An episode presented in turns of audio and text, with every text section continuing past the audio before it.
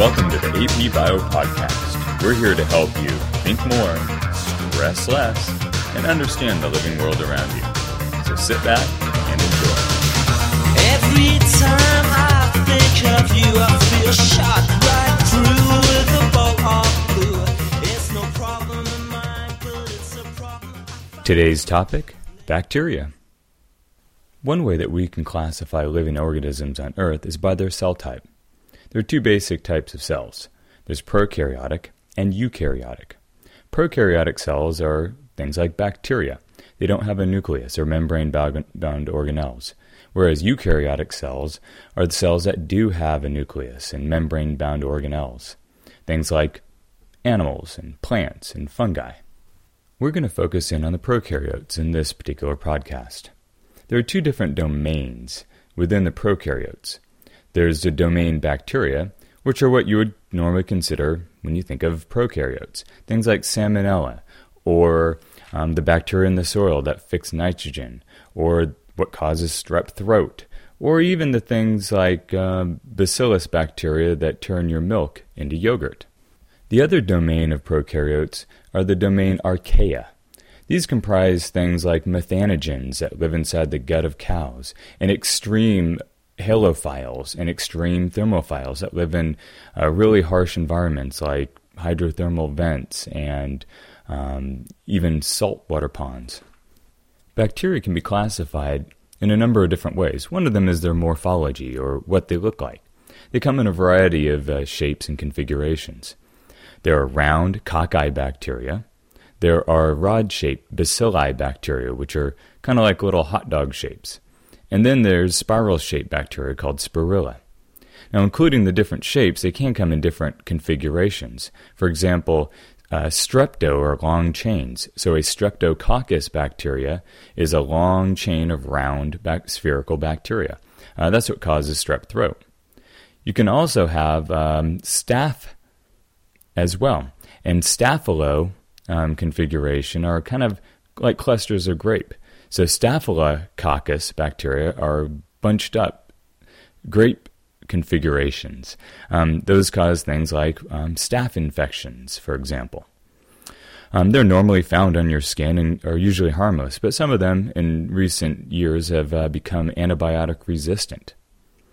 As well as their shape, we can also classify different bacteria in terms of uh, what kind of cell wall they have.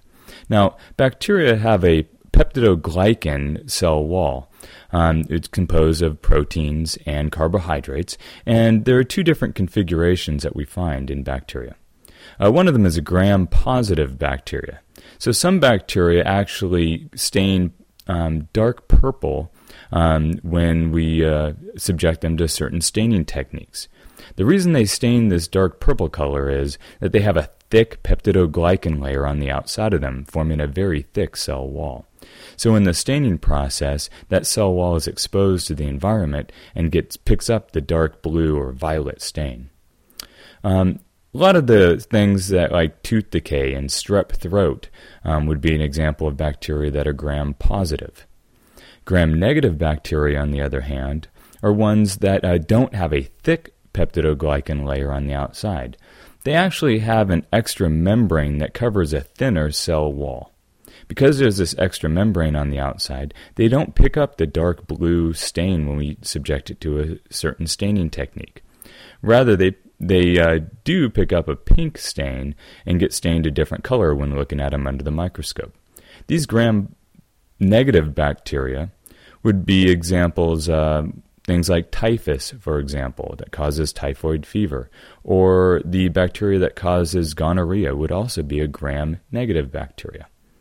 Now, in terms of uh, medical techniques, the gram positive and gram negative can be very useful in determining what kind of bacteria is causing an infection, and in turn, what kind of antibiotics we would use to treat that particular disease.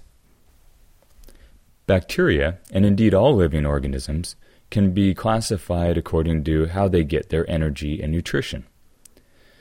One kind is a chemoautotroph. These have an energy source of inorganic chemicals like hydrogen sulfide and iron compounds. They get their carbon from CO2. The only kind of organisms on Earth that can do this are indeed bacteria. It's believed that some of the earliest living organisms probably were, in fact, chemoautotrophs. As a matter of fact, today we can find these on the bottom of the ocean and um, where hydrothermal vents are. Um, they're taking inorganic compounds and using them as an energy source, um, and they form the basis of the food chain in some of these environments.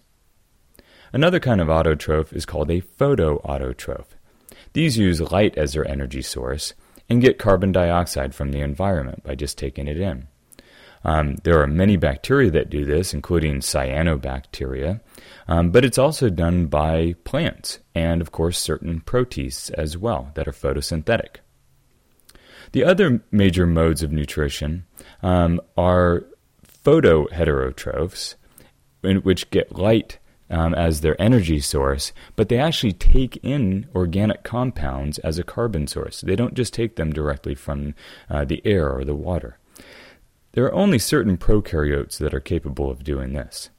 The most common that you're familiar with would rather be uh, chemoheterotrophs.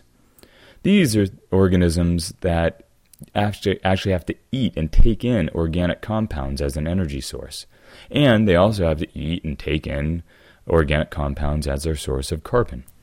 Most prokaryotes that you are familiar with are in this particular category.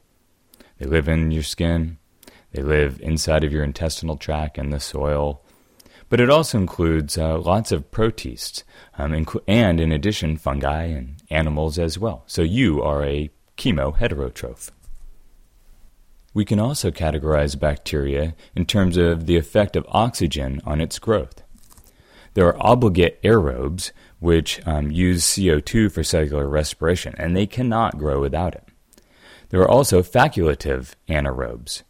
These use O2 if it's present, but they can also grow by fermentation in an anaerobic or without oxygen environment. And then there are obligate anaerobes. They're actually poisoned by O2 and have to live in an environment where there is not oxygen. So, as you can see, bacteria live in a wide variety of environments. And without bacteria, the living world around us would not be the same. There's all sorts of things that depend on bacteria, including the nitrogen cycle. Did you know that bacteria actually fix nitrogen that's in the air and turn it into compounds that are useful and are necessary in order for plants to grow? Without bacteria, that wouldn't happen, and we wouldn't even be able to survive. So take a look in the book and check out some of the wide variety of bacteria that are out there and the role that they play in your life.